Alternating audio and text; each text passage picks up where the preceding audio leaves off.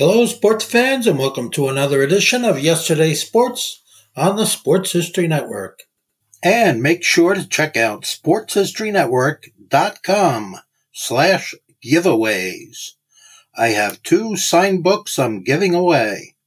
One is titled No Nonsense Old School Weight Training, and the other is Reliving 1970s Old School Football. This podcast is part of the Sports History Network, your headquarters for the yesteryear of your favorite sport. You can learn more at sportshistorynetwork.com. Hello, old sports, and welcome to another episode of the Hello, Old Sports podcast here on the Sports History Network. I'd like to thank you for joining us as always. And uh, this is a very special treat for us today. We have with us uh, author and uh, journalist, uh, former CNN uh, editor at large, Chris Cillizza, and he has written the book of Power Players, Sports, Politics, and the American Presidency. And uh, Mr. Cillizza, I'd like to thank you so much for joining us here today. Other than calling me Mr. Cillizza, great opening. You can just call me. You can just call me Chris. and, and, before we start, I just should note that um, my wife will uh, will be angry with me if I don't mention right off the bat what a big fan she is as a okay daily or maybe somewhat semi, you know, three or four days a week listener to the Tony Kornheiser podcast. So um, she's we like big, to hear. She's Good. a big. She's a loyal little. She, exactly, exactly. She's a loyal little. Um, and I, am I'm, I'm a I'm a less frequent listener, but I I've been a fan of Tony Kornheiser going back to his sports reporter he's days the in the mid '90s. So yeah. People always ask me what he's like, and I'm like, exactly how you think he is. Grouchy. Yes, grouchy. Yeah, he's not playing a part. He's being himself. so um, we really kind of jumped at the opportunity to do this this cool. interview because this actually we started our podcast in late um, late 2020 and every year on president's day i thought that this might be a good topic to sort of talk about presidents in sports mm-hmm. and we've kind of touched on various things whether it was um, Trump with the USFL, whether it was uh, Bush yep. 41 as the captain of the Yale baseball team, uh, meeting yep. Babe Ruth, or Bush, uh, you know, almost becoming MLB commissioner. But why don't you tell us a little bit about the book and then also kind of what made you want to write it?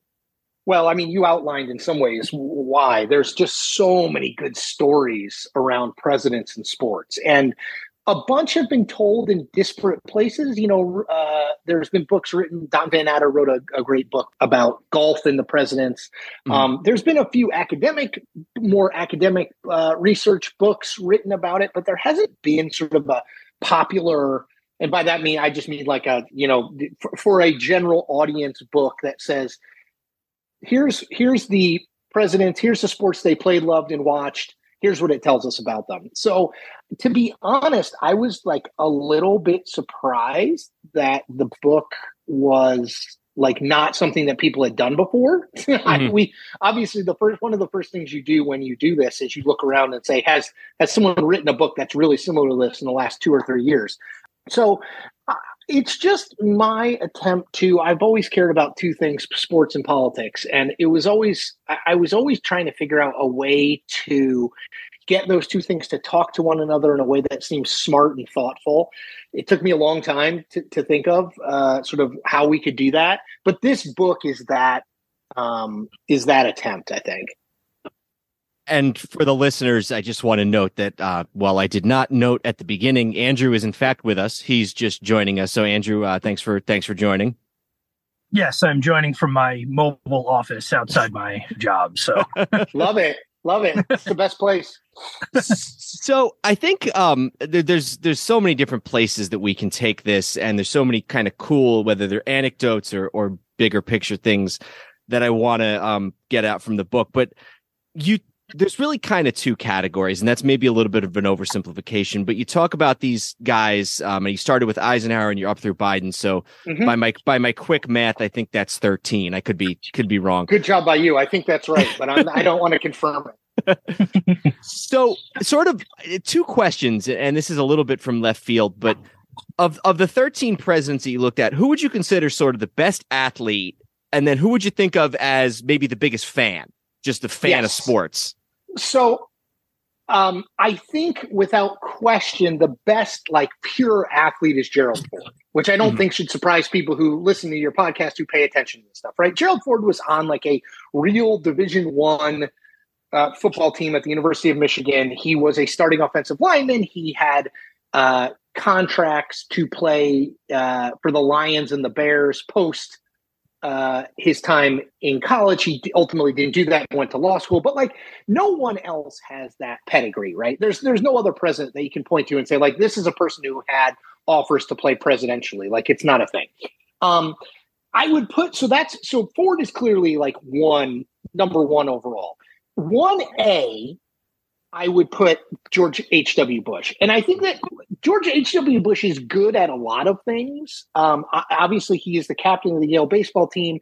He plays first base. He's not a great hitter. He's a pretty good fielder. He he never has any aspirations, nor does he have any offers to play professionally. Although he did, this made me happy. So I remember I'm 47. So I remember when All Star Weekend at in Major League Baseball used to be. Um, they would have an old timers game in addition to having the All Star game. So, you know, you'd get like guys who were like 50, 60, maybe a 70 year old or two out there and they play. Well, when Bush was vice president, I think it was 83, he played in the old timers game in Houston and actually got a hit and made like a very slick play in the field. Which is a little odd, given that he was not at that level of like a baseball player. He, Yeah. He's not like a, he's not like a oh, if he had gone in another direction, he would have been Orlando Cepeda. You know what I mean? Like he's not. He's he's just not that good. He's Um, not what Ford was for football, in other words. not even close. No, not even close. And and like would, you know, there are questions like would Ford be a starting offensive lineman on the Michigan football team today? No. Right? I mean, no, he would not be, almost certainly. But he was at the time in his moment, he was an elite athlete. So I would say one and one A are Ford and then Bush, clearly in that order though. Um the uh what was your other one? Because I had someone specific for it, and I want to make sure I get it right. What was the other one that I wanted that you wanted me to pick? Who would you consider the biggest fan? Just you know, Ah, like, yes, like we totally. are, just like the teams, Totally. you know, professional, college, whatever. But just going to the Easy. games, watching them, whatever. Easy, Nixon. He I was thought like a so. he was like a maniacal fan, uh, particularly of baseball. Um, he was uh, Nixon is like uh, in some ways he kind of reminds me of myself in some ways. Like he he played sports growing up, but like he wasn't particularly gifted at them. You know, he loved them more than he was good at them. You know what I Mhm. mean? So he plays football in high school. He even plays football in college. But like, there's the great, there's these great, uh, maybe not great for Nixon, but there's these great anecdotes. Basically, like Nixon is essentially like a tackling dummy in college. Like he's just cannon fodder. He's just Mhm. out there to get knocked over because they have to run plays against the against a uh, practice squad, and he's on the practice squad. Um, but he is a he is a literally a maniacal fan. So there's this one great anecdote. It's I think it's in '69.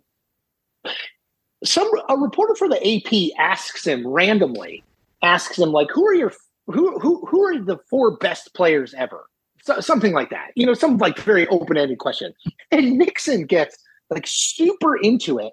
Um, and with David Eisenhower, who yet is is Dwight Eisenhower's grandson and also married to uh, Nixon's daughter, Mhm. with David Eisenhower, they like retreat to Camp David, and Nixon comes up with four teams, American League and National League, and he basically does like 1880 to 1930 as one bracket, and then 1932 at that point, the present, so you know 70, 69, 70 as another bracket, and he he doesn't just do like uh, a starting nine, he does like relief pitchers, left-handed relief pitcher specialist. Like it's the nerdiest list of all time. And like and and and like way more than the, the AP reporter asked for. Like the AP reporter was like, "Oh, I'll ask Nixon like who his favorite baseball player is. That might be interesting."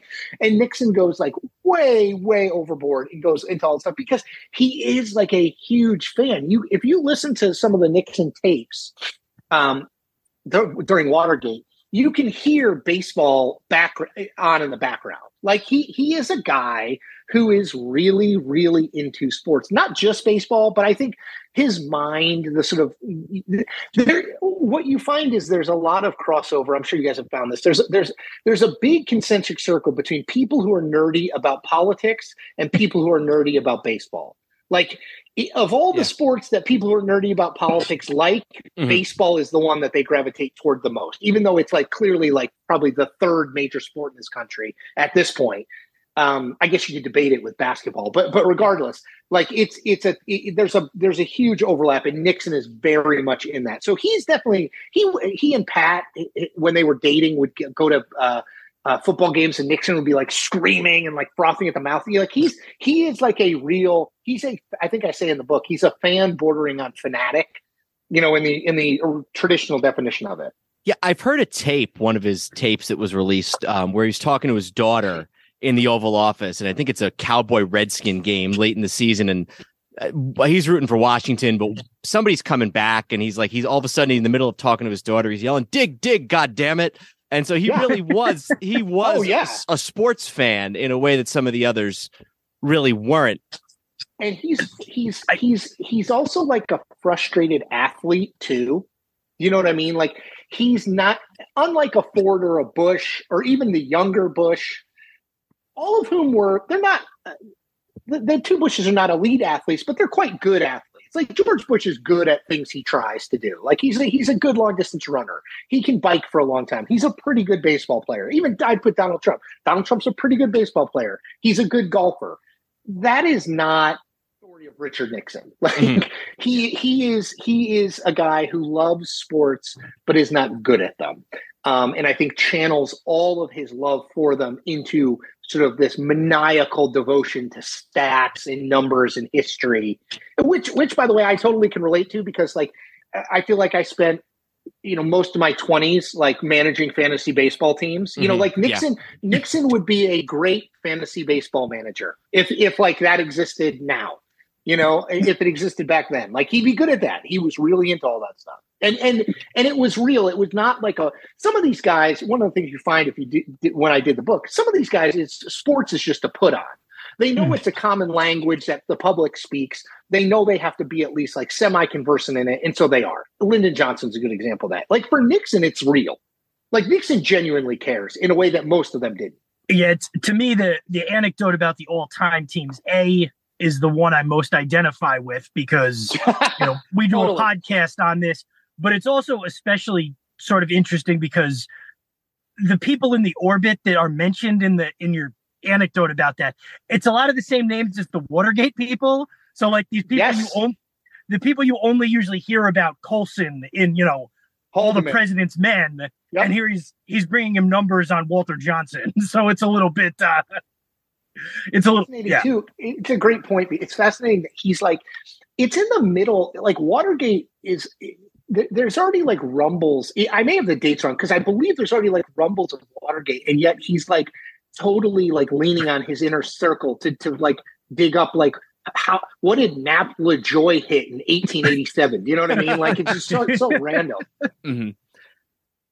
And and Nixon had a lot of other ways that he sort of involved himself in sports while he was the presidency, including sort of naming a national championship in 1960 Yes. or naming a national champion, I should Yep. say, Yep. between Texas and Arkansas, which is the famous game of the century. It's called one of the college Yep. football games of the century, and he sort of um named uh, I think it was I think it was Texas who won the game, right? Yes, And he- Texas won. Yes. And he named them champion, much much to the chagrin of Joe Paterno and Penn State, who thought that Who they should have been in the conversation. And you know what's so fascinating about that is so Nixon goes there at least in part for political reasons because like th- th- his his political people believe that like the kind of people who go to those college football games are like Nixon people, whatever that meant. Like they they he was there at least for somewhat political reasons. He liked football, but he was not obsessive about football in the same way he was about um, baseball. Uh, uh, funny Richard Nixon thing. Hated basketball. Not entirely clear why, but like even from a young age, he didn't like basketball. Anyway, there's a, such a fascinating piece of that story. So as you said, it's Texas versus Arkansas. Bill Clinton is a kid watching that game. And at halftime, Arkansas is ahead. And they bring Nixon into the booth. And Nixon, like Nixon's like, well, I don't know. I mean, he's like, I think Texas is going to pull it out. And and and Clinton to this day, like remembers that and believes that Nixon jinxed Arkansas by picking Texas. I mean, it's it's again like the amount that people care about sports, even at even presidents, is is remarkable. But yeah, Nixon. I mean, I said before that I think Nixon's fandom was genuine, and, and I think it was. At the same time, every president, Nixon included, understood and understands that it's very hard to get elected to something in this country, particularly president, which is like such a personal vote for people. If you have no idea who LeBron James is, just as an example, mm-hmm. like you have to be culturally conversant. Sports is a language that most people speak. A lot more people speak it than speak the language of politics. And so for a politician, you've got to at least kind of feint at at that, you know, pretend maybe that you've got some interest in it. Uh, most of them had a native interest. I think the two who were the least interested are Lyndon Johnson, who basically just cared about politics, honestly, even though he grew up in like the South during, you know, when football was a big deal, as it still is, and Ronald Reagan. You know, Reagan, Reagan sort of, he had like a passing fancy with Notre Dame football, because he had played George Gipp, who, by the way, is like a totally fictional character, but but he had played George Gipp in a movie, and so he kind of identified with Notre Dame football and would occasionally watch it, but like for the most part, he didn't really care. He'd much rather be on the back of a horse. And that's sort of ironic because other than Bush and I guess uh, Trump, depending on how you want to look at it, Reagan was one of the few who had actually worked in sports as a radio announcer Absolutely. for baseball in the 30s. So it was his first. It was his first job. Uh, basically out of out of college. His first job is working doing Cubs games, and he's actually in Arizona at Cubs spring training when he gets a call from a Hollywood studio saying, "Will you come and do a screen test?" And he leaves, does the screen test, and comes back, and then later, you know, they say, "We'll pay you X amount of money," which is much more than he's making as a Cubs announcer. But yeah, I, I think somebody said this to me and I thought it was a great point. I can't remember who it is, unfortunately they said the best way to understand Reagan is to think of him, you know, he was a lifeguard as a kid. When he's a teenager, he's a lifeguard. And he would keep stats on how many people he saved. So later in life, he would say he had saved 70 people on the Rock River between, you know, in seven years or something like that. It's like, again, is that true? Yeah. it's very hard to check. But somebody said, like, him as a lifeguard is a great way to think about Reagan. Like, he's necessary but removed like that was kind of who he was right? He he he was part of these scenes but always at a remove. He was not the guy sunning himself on the beach. He was the guy in the lifeguard chair watching out and get jumping in the water if he needed to. And that's kind of how he is his whole life. Like even nancy reagan i quote her in the book she says like he never really had any close friends. Like he didn't he didn't identify in that way, which is such a contrast, by the way, to George Herbert Walker Bush, who's super competitive, who loves teams, team sports, who's really into that sort of like that connection that you get from playing team sports. They're running mates, but obviously they they you know Reagan and, and Bush didn't have that great a relationship. I think in some ways because they were so different in the way that they looked at the world. Mm-hmm. And it's interesting because sort of the public personas of both of them, which is something that Bush really tried to shed was that Bush was the aloof one, sort of yep. the stuffy New Englander, whereas Reagan was able to foster that image as sort. If you ask people during hit Reagan's presidency, which one of them is the more passionate sports fan, Bush totally. or Reagan, they all would have said Reagan, even though it wasn't the accurate fact. I think one of the most fascinating things from the book is that you know, in a lot of ways, Bush and sports helps explain this. Bush is deeply misunderstood as a president. Um, you know, like you remember the cover, I think it was Newsweek, the wimp factor, you know, this idea that George Bush is kind of a wimp and, and, and not, not tough enough to be president. When in fact, like, again, this is a guy who is like a, uh, very serious athlete, very competitive. His mother is like a very competitive and good tennis player and sort of raises him on competition and the need to be, the need to sort of uh, behave in a gentlemanly way, but but that competitiveness is good. Uh, he's good at all sorts of different sports, right? He's he's good at horseshoes. He starts a horseshoe league when they're in the White House. and Reagan is like not at all interested in any of that stuff. He's like a very mediocre athlete. You know, there are differing reports. He plays he plays some football in college, but like he's a very sort of like passing athlete, not nothing great. And I think that the whole sports thing, Bush was not good at tooting his own horn, at least in part because his mother had raised him to always sort of defer credit, talk about the we versus the me, through the lens of sports. And I think he's uncomfortable getting out there and being like, I did this, then I did that, then I did that. He's like the anti-Trump in a lot of ways. Mm-hmm. He he he, you know, he can't take credit for things he's actually done, which by the way, I think is a reason that if you look at presidents whose ratings have sort of improved and images have improved since they left the White House, George H.W. Bush is almost near always near the mm, top yeah. One of the things that I thought of, and I literally, um, I've not had time to think about this question all that much because I just thought of it, you know, five minutes before we started this interview.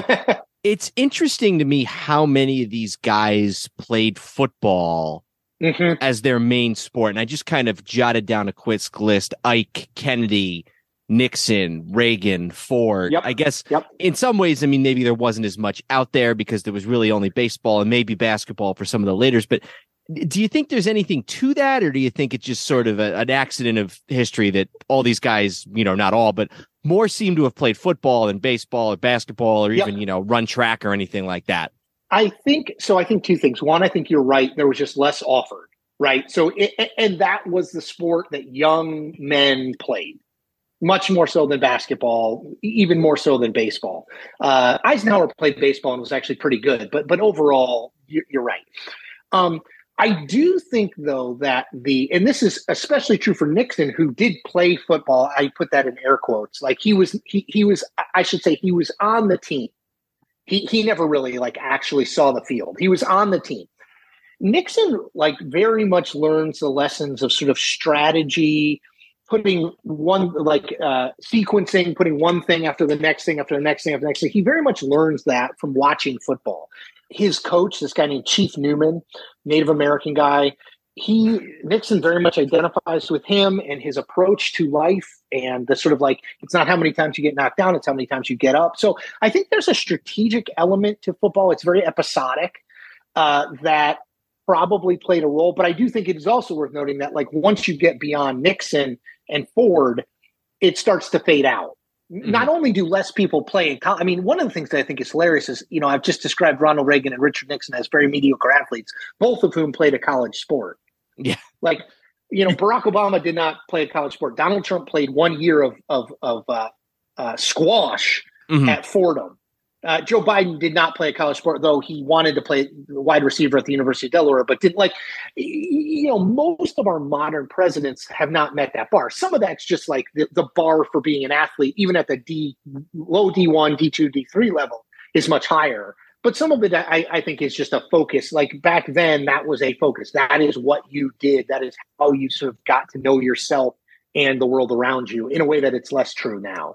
Yeah, and then you look at somebody like Clinton, who really had no real team sport no. background. No. He was a fan, but didn't really have any sort of team sport background, even in the even in the slightest. Whereas, you know, 30, 40 years later, everybody it seems like did something athletic in their school days. absolutely. And um I, I, I it's funny, I think of like high end sport uh, involvement like military service. It used to be that like you couldn't get elected to anything in this country if you hadn't served in a war. I mean, mm-hmm. like, yeah, you know, 70% of the House were veterans. And now it's, a, you know, that number is, I don't know the number, but it's way, way lower. It, it feels like it's something that used to be a requirement that no longer is. Yeah, that, that probably the, the football point may not be totally unrelated because, you know, obviously a lot of the comparisons between football and war and yep. playing playing football as a young, you know, preparing soldiers. You know, I'm a West Point season ticket holder. That that's still a connection is one they yep. try to make. So I think it probably made you a more attractive candidate in previous that's, generations. Too. I think that's exact. I think that's exactly right. And somebody made that point to me in, in the book, which is it was the intro of the book I talk about, I don't go into great detail with this because it was a little bit before the time that I was focused on, but Roosevelt, Franklin Roosevelt gathers like the big heads of, I think it's Yale and Princeton and one or two other schools at the time who were the powerhouses in football, gathers them because football has become so violent. People are dying on the field. Mm. And, and Roosevelt, to your exact point, Roosevelt directly links playing football to getting people ready to serve in combat And he thinks that's really important for young American men to do. And that's why he gets these grouped together to try to quote unquote save football, which they, they, they sort of do by making it a little bit safer. But yes, I think that's absolutely a thing. One other like very interesting thing I didn't know anything about until I did the book. So obviously Eisenhower's, you know, gigantic military hero before he uh, comes into office. He is also uh, a bridge playing addict. He mm-hmm. loved bridge. Um, and there's all these. Once you talk about going down a rabbit hole on the internet, try the bridge rabbit hole. You can really go deep. so there's. I, I, didn't know this before. There's all these articles. Uh, what you were saying made me think of it. There's all these articles about how bridge is being compared to the strategy of is closer to the strategy of war than any other game out there and that drew Eisenhower to it for that reason. It's like you have to make decisions that like how much do you let your friends know based on your opinion, your, what you do, how much information let your friends know? Do you deceive to try to deceive the enemy? Like there's just a lot of there's a great piece who now of course I can't remember who wrote it, but there's a great piece that ran the Washington Post in like 1990 that basically talks about bridge and its comparisons to war strategy and why so many high end military and political leaders were really, really into bridge, which I thought was, again, I mostly tried to stay focused on the purview of like sports, but like, mm-hmm. you know, sports and entertainment and games, I got a little into that with, with Eisenhower. You know, and it's funny that you mentioned that because this is actually a, might be a future episode that Andrew and I do, and it's something we've talked about in the beginning. When Sports Illustrated was first published, I think in '54 was the first year of Sports Illustrated if you look at the covers of Sports Illustrated for like the first, let's say, two or three years, mm-hmm. there's, I mean, and, and there's the usual, you know, Casey Stengel, Mickey Mantle, Willie, right, Arnold Palmer, Arnold right. Palmer, yeah, yeah, But then yeah, there's yeah. also squash, a lot of hunting. Uh, there's a yep. there's an there's a front page uh, about about gourmets, you know, cooking, and there's one about it's so cool and there's one I would about... love to listen to that episode. well, we'll we'll let your yeah. we'll let you guys know when yeah. we get that up. That's um, totally that's to- right. It, it, yeah. One, one here's here's a super weird fact. We haven't talked that much. We talked a little bit about Nixon, but you know, one thing that Nixon does a lot of is bowl, which is like so prototypical Nixon. Like he had lanes installed in the White House at like 10 o'clock at night. By his own admission, he goes into the lanes and just rolls like seven or 10 games, like by himself. mm-hmm. But anyway, fun factoid did you know the first athlete sponsored by a company in America is a bowler? It was like in the late late now 60s. Was that in the book? Yes. Okay, because I was going to say I feel like I heard that very recently. I mean, it's, so. just, cra- it's just it's just crazy to me. Like it, you know, eh, that's the thing. Like we think of Nixon bowling, and you're like, oh, what a weirdo. Like he's into this like very you know minor sport. He's like really into it. He like tries to brag about. He's actually pretty good. He tries to brag about how good he is. But like at the time, like bowling was a really big deal. Mm-hmm. The first athlete to make more than a million dollars is a bowler it's there's some weird there's some weird bowling stuff in there too. Again, that's why I love doing the book. To be totally honest, like there's so hmm. much fun stuff that I didn't know anything about that like I kind of you can go down these rabbit holes and find interesting stuff. And you brought it into so many different places, you know, whether it was, you know, Bridge with Eisenhower or you talk about uh Jimmy Carter and his fishing, and I think his yes. J- Jimmy Carter's first published. It's not like today when everybody's on Twitter, whether they're a former president or yep. whoever, but Jimmy Carter's sort of first communication with the world, his first public uh, public writing was in um, was in a fly fishing magazine in 1982. Totally. He after he loses, the first thing that he wrote to your point, is like this super. I mean, I read it. It's super. I didn't understand any of it because I don't know anything about fly fishing. It's this really nerdy examination of like three days of fly fishing about like what lures, what lures he used, and like all this slang in it. And you're like, what the? And one of the things that Carter was the most upset about uh, on leaving the White House was that his like prized rods got lost. I mean, it's just totally fascinating um, uh, about like what he prioritized. I mean, uh, again, like the that that's the thing is like somebody asked me uh, today or yesterday, like, what's it like now that the book is out?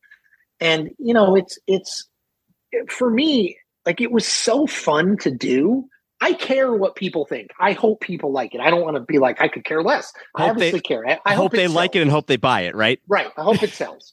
Um, at the same time, like it was really fun to do. And I think I finished the writing in Labor Day 2022. I finished writing it. So the, the this this whole time has been editing, uh, and then like you know the book publishing process takes forever. It's like the it's like the last readout of like slow America. Like there's there's everything takes longer than you think. But I had forgotten. I had forgotten a lot of the stuff that I really loved about the book, you know, because I, I'm not like going back and reading through the book every day, but I went back and read through it, and it's just I, I really enjoyed doing it. Like it was fun. It was not. It, it never really felt onerous, which is not to say there weren't days where I was like, God, this is I have to write more today. Of course, at times. That's what my wife always says. The reason that they pay you to work is, you know, they pay you to work. It's because it's not just something you would do for free. Um, but but overall, it's it was just like a really cool for someone who cares about sports and politics a lot. It was like just a really cool opportunity, more than anything. I guess we should probably talk at least a little about golf, seeing as how Yes, that's sort of yes. shorthand for every president, really, since Eisenhower is what Yep. a president do they golf. Yep. Um, and that's obviously created, you know, I, I remember kind of distinctly in the Obama years, people obviously people on the other side criticizing how much golf he was playing, but then even people, I think it was Bill Maher or something one time saying like, I didn't vote for this guy as a golfer. I voted for him as a basketball player. And like the come Yeah. with yeah, you know not being seen playing too much or being out of Yeah. touch, but you know using it as so it's you know. Can you talk a little about the Yes. different, you know, whose So relationship with golf was the most interesting? so it's the through line through all of them. To your point, uh, it's Mhm. the it's the thing that it's the, a lot of them played football. Uh, you know, a, a fair number of them ran, but the thing that all of them did at least a little bit, right? And like LBJ again is a little bit of an outlier because he didn't do anything other than politics, but he occasionally golfed. Is they golf? Um, I think the natural question there is why, and uh, from everyone that I talked to, I got a very similar answer, which is being president is a really nice prison, which is like you can't go anywhere, do anything. You can't go for a run outside. You can't go for a walk outside. You can't go to dinner. You can't like you. Can, there's very little you can do um, that feels quote unquote normal. Like, and, and I think that's increasingly true in the last 25, 30 years. And that on the golf course, yes, there are still Secret Service. It's not like the Secret Service like just lets you, you know, go go golf for six hours. There's Secret Service there, but they're on the fringes of the fairways or they're in the trees, and you can feel like you're outside and you have some level of normalcy happening uh, that you don't get anywhere else. So I think that's what draws them all. I think it's why you see them do it, even though sometimes it is not great optics. Like one fascinating thing, I didn't know this, but I learned in the course of doing the book. The best natural golfer of of from Eisenhower on is JFK. Like he's like a really good natural golfer. He has back problems, obviously it limits, but like I had to I actually talked to a guy at Golf uh, magazine who broke down all of their swings because they're like you can you can find their swings available on like on YouTube. There's some video of all of them swinging, and he Mhm. broke down their swings. And he said like JFK's swing is like by far the most natural, and he's you can tell he has a back problem, but it's like the best. Um, but JFK was very reluctant to ever be seen playing golf or talk about golf because he already was like the his dad was an ambassador and a really wealthy guy. His you know his his his uh, he had he came from a family of like achievers. Uh, he he was widely seen as his dad having bought his place in the House and the Senate, so he didn't really talk about it. But he was the best. Uh, the one who had the most interesting relationship with it, I think, is is I'll give you an old and a new. So the old is Eisenhower, in that I think for all the criticism of you point out Trump and Obama playing golf, like Eisenhower played 10 times as much golf as either of them. I mean, Eisenhower played all the time. I mean, he was constantly playing. He was he was going on like three month vacations from like August to October where he would just play golf 36 holes a day. They don't let you do mean, that anymore. No, that's not a thing anymore. It's, it's very much a 50s thing. This was pre pre internet, pre pre uh, Twitter. But he, I think, along with Arnold Palmer, and there's a bunch of this in the book. He, first of all, he and Palmer are very good friends. They, they become tight. Um, he and Palmer sort of through golf sort of teach America what leisure time is for. So if you think about it, we've come out of the war, we've won, the suburbs are suddenly a thing. People have a little extra time, they have a little extra money. No one knows what to do with that time and money. Eisenhower sort of points the way and says, I do this thing, and he did it a lot, to be honest. And and by the way, I don't think Eisenhower played golf because he wanted to like lead the country into a new suburban world. I think he played golf because he liked mm-hmm. playing golf. Yeah. uh, but but I think the the residual effect was people looked and saw this military hero, the president. He was out doing this. He was active. He was out in in nature, and golf has has a boom there. So I think that's he's really important both to the history of golf and but also to the history of sort of the country becoming the country that we now know, where it's city and suburbs and exurbs. Um, the other one is Trump. I mean, I, I just don't think you can talk about golf without talking about Trump. I think it's it's facile to be like, oh, he just cheats all the time. Like the, the truth of the matter is that Donald Trump is a very good golfer. Like anyone who has played with him will tell you, particularly for his age, I think he's 70, six or 77 now, but particularly for his age, he's quite good. Now, is he as good as he says he is? No. He he is not a scratch. Mm-hmm. He's not like a one. I think he's probably I think he's probably like a six to eight, which again, if I could shoot 78 to 80, I would be like thrilled. You know, I mean, and I'm I'm 30 years younger than him. um, but his golf experience is different. So he's not a member uh, at Medalist or Augusta or you know, any of these really ritzy old money clubs. They will not have him. It's why he starts Trump International Golf Clubs because he isn't invited to be a member at these places that he covets, like Augusta. You know, think of Donald Trump at Augusta. Like, could you think of a worse fit? Like, just in terms of Augusta's vibe versus Donald Trump's vibe, right? And so, part of the reason he gets into these golf courses, which, by the way, now have become uh, a, a piece of his real estate empire is because he's not allowed to be a member at clubs he wants to be a member at. Mm-hmm. Um, so I think that there's there's a lot there uh, on golf. I mean, a ton. But I think those, for me, those are the two most interesting as it relates to golf, their psyche, and sort of what it means for the country. The I know we got just a few minutes left with Chris Cillizza here, and thank you so much for being a, a oh my gosh, I'm happy to do it um the, the, sort of the flip side to Trump who cheats some and but is good was LBJ who cheated all the time and was terrible. Terrible. And with with LBJ I I don't even know that you could call it cheating because I don't think he tried to hide no, no. what he was doing. um he would just kind of he would keep hitting till he found a shot he liked. Um That's exactly it. There's a great story about LBJ um not related to sports that I I um I've mentioned this a few times in the podcast, but I've I've taught a class on the Senate in the past, and um, how Johnson was a certain way from basically as young as as you know yes. he could remember. And there's a story about how they a, a um a, a student a, a classmate was out at recess crying that somebody had eaten his piece of pie, and Johnson's cousin goes into the classroom and sees Johnson with pie all over his face, probably four years old.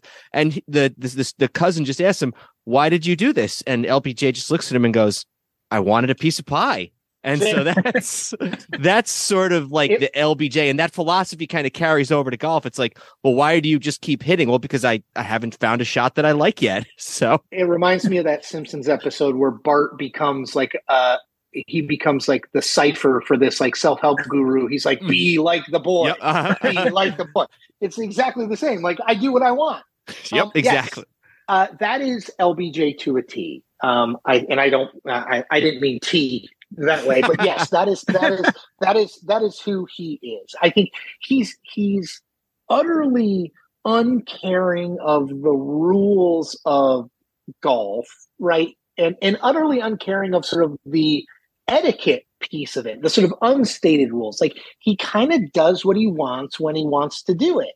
Mm-hmm. Um, I think it's one of the reasons he never really played organized sports. He was not great at following the rules, particularly if he thought the rules disadvantaged him in some way, shape, or form. There's great stories. It's from Robert Caro's books mm-hmm. that I used in, in, in mine, yeah. where like they're out playing and he is like all all the he's like eight or something, and everyone's out playing, and like he's like over talking to the men at the corner about politics. Do you know what I mean? Like he's just a he's yeah. a strange. He's always was who he was. Mm-hmm. He was a he was an odd kid in that he was not interested in sports. He showed no interest in playing or watching or spectating or, or being interested in them in any way, shape, or form, and was always obsessed from a young age with politics and power and power. So, and by the way, by the way, just one other quick LBJ thing, the power thing reminds me of. So, when LBJ comes to Washington, he realizes he has to make friends with Richard Russell, who is the Senate Majority Leader guy from Georgia, a bachelor. Russell loves baseball. Russell is like Nixon. He's like obsessed with baseball and the stats. LBJ couldn't give a crap about baseball, about any sport, but about baseball. But he, the, he realizes his way in with Russell is to feign interest in baseball, go with Russell to the baseball games because Russell's got no one to go with, and Russell doesn't like going by himself because he's the Senate Majority Leader. Like it's a little weird to just like go and mm-hmm. sit at the Nationals Senators game by yourself. Um, so LBJ goes with him, fakes that he's interested in it, and that's one way that they build the relationship. But but that's the way that LBJ saw sports and basically everything, which is like purely transactional. Absolutely. Um, I know we only have a couple minutes left here. Andrew, did you have anything before we closed out? No, I did think it was kind of interesting. You mentioned with uh, with LBJ with Russell, and then you know Nixon with the Redskins. At some point, there was a switch between the presidents and other high profile politicians rooting for the DC teams to changing to being very open about rooting for the team, rooting for their that. home team. Yes, and I feel right. like that says something. You know, um, yeah, that about you know, and it probably the fact that they all go home every weekend except the president yep. obviously there's yep. something in there Absolutely. where they more see dc now as just a place to conduct their that's it i totally i totally agree i think that that's i think as that's opposed a thing. to where they live yeah. yeah i think that's totally a thing um i think mm-hmm. you know um yeah. one thing that i didn't touch on that i do think is interesting is like nixon and ted williams are like very are very tight mm-hmm. um Williams is like a noted conservative. You know, like if you talk to conservatives about conservative athletes, they always cite Ted Williams. He loved Nixon and hated JFK, which always bothered JFK because obviously, like Ted Williams is so associated with the Red Sox. when JFK always wanted this endorsement, and he and JFK and Ted Ted Williams would never even meet with JFK. He'd just be like, "Tell him I'm a Nixon man." But sixty one is like the best year for both William Williams is managing the Senators and wins manager of the year, and Nixon has like a very good first year in office. It all basically goes downhill for both of them after that. But yeah, I do think that there was a sense that you know you're from here now. This is where you root. Mm-hmm. This is where you live, and and now it's like very much out of style to root for any Washington team because it shows you've gone Washington in in some way that I guess mm-hmm. is pejorative. Mm-hmm. And just to put an exclamation point, that same year of, of 69, when Williams comes to manage the Senators, that's also the one and only year that Vince Lombardi uh, is the coach of the Redskins. So just a little. That's right. Uh, little yes, extra. What a crazy year. Right. Mm-hmm. And yep. honestly, if you go back and look, like 69 was Ted Williams' best year, certainly as a manager ever. And it's probably Nixon's best year as a president. Mm-hmm. Yeah. And they both sort of lived it up. You know, Nixon would go to games and, and you know, root Williams on and write Williams notes. And again, like getting back to sort of where we started, Richard Nixon as like fanboy extraordinaire. So we could not um, we could not recommend the book uh, more highly, um, and including one thing we didn't get to, which is that the fact that uh, Jim Nantz uh, once played in a golf foursome with uh, two uh, presidents in George uh, Bush 41 and Bill Clinton, and the fourth uh, member of that foursome was somebody that, if you're a listener to this podcast or just a, a citizen of planet Earth, you might have uh, heard of, which is a quarterback by the name of Tom Brady. Um, TB12. exactly. Um, Chris Cillizza, thank you so much. The book is called Power Players, Sports, Politics, and the American Presidency. And, and thank you so much for joining us for some time here absolute, today to talk about it. Absolute pleasure. Thanks for you guys doing what you do. Thank glad, you very much. Glad All to right, do it. Take care. Be well. All right. Take Bye. care. All right. Well, that was that was fun. Yeah, and the book uh, it'd be hard to come up with a more tailor-made book for us specifically, and probably for our audience. Maybe there'll be a prequel where we can talk about you know if James Madison could hit the curveball. all right. Well, this was fun, and uh, we will uh, look forward to uh, having you all join us again down the road. But until then, I'm Dan Newman, and I'm Andrew Newman. Goodbye, old sports. This podcast is part of the Sports History Network, your headquarters for the yesteryear of your favorite sport. You can learn more at sportshistorynetwork.com. Hey there, sports history fan. This is Arnie Chapman, aka the Football History Dude, and I wanted to thank you for stopping by to listen to another episode here on the Sports History Network. Our podcasters are passionate about uncovering and sharing sports stories from yesteryear. And if you didn't know it already, we have over 30 shows across the network covering all sorts of sports history topics. In fact, here's a glimpse into one of our awesome podcasts here on the network. With every race, every qualifying run, and every pit stop, Tim Coffeen would feel the pressure and excitement. With his own podcast on the Sports History Network called Tim Coffeen Talks IndyCar and Racing History, Tim will share those very same racing emotions and memories with his listeners. Learn, laugh, and enjoy the world of IndyCar racing through the eyes of Tim Coffeen. How about that? I bet you're super hyped to go listen to that new podcast, right? Well, to learn about this show and all the other podcasts on the network, head over to sportshistorynetwork.com forward slash podcasts. Again, that's sportshistorynetwork.com forward slash podcasts. Head over there today to find your next favorite sports history podcast.